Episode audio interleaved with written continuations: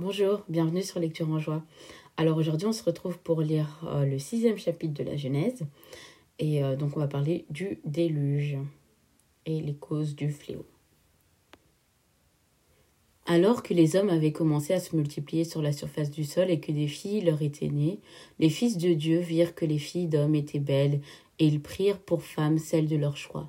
Le Seigneur dit Mon esprit ne dirigera pas toujours l'homme, étant donné ses erreurs, il n'est que chair, et ses jours seront de cent vingt ans. En ces jours, les géants étaient sur la terre, et ils y, étaient encore lorsque les fils de Dieu vinrent trouver des filles d'hommes et eurent d'elles des enfants. Ce sont les héros d'autrefois, ces hommes de renom. Le Seigneur vit que la méchanceté de l'homme se multipliait sur la terre. À longueur de journée, son cœur n'était porté qu'à concevoir le mal. Et le Seigneur se repentit d'avoir fait l'homme sur la terre, il s'en affligea.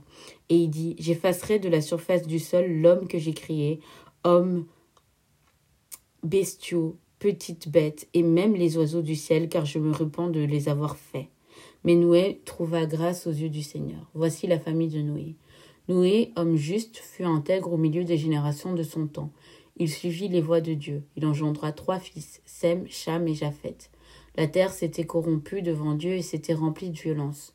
Dieu regarda la terre et la vit corrompue, car toute chair avait perverti sa conduite sur la terre.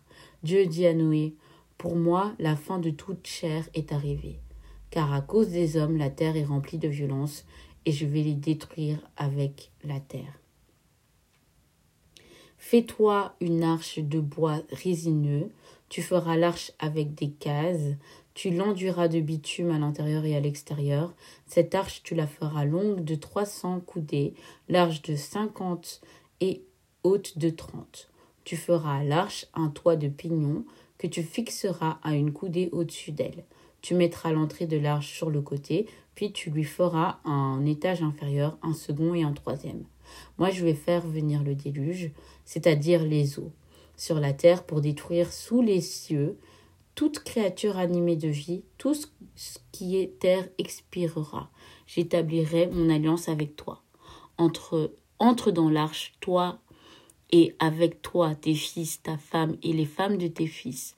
De, de tout être vivant, de toute chair, tu introduiras un couple dans l'arche pour les faire suivre avec toi, qu'il y ait un mâle et une femelle, de chaque espèce d'oiseau, de chaque espèce de bestiaux, de chaque espèce de petite bête du sol, un couple de chaque espèce viendra à toi pour survivre.